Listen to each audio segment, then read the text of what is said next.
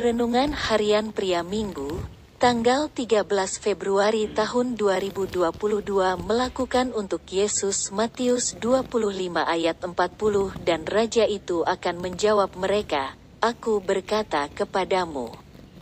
Sesungguhnya segala sesuatu yang kamu lakukan untuk salah seorang dari saudaraku yang paling hina ini, kamu telah melakukannya untuk aku.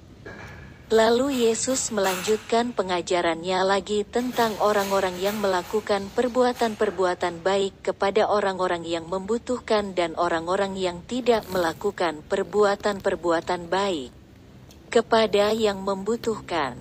Yang menarik dari pengajarannya adalah ketika orang-orang yang melakukan perbuatan-perbuatan baik itu kepada yang membutuhkan, sebenarnya mereka sedang melakukannya untuk Yesus. Begitu juga ketika orang-orang tidak melakukan perbuatan-perbuatan baik kepada yang membutuhkannya.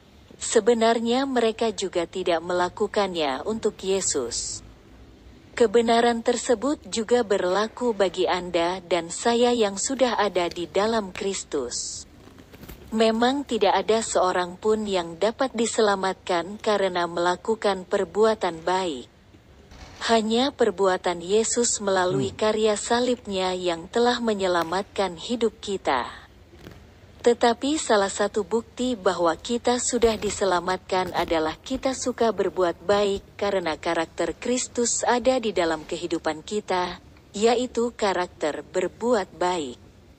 Marilah kita lakukan perbuatan-perbuatan baik kepada orang-orang yang membutuhkan dengan demikian kita sudah melakukannya untuk Yesus dan akhirnya nama Tuhan dimuliakan melalui kehidupan kita.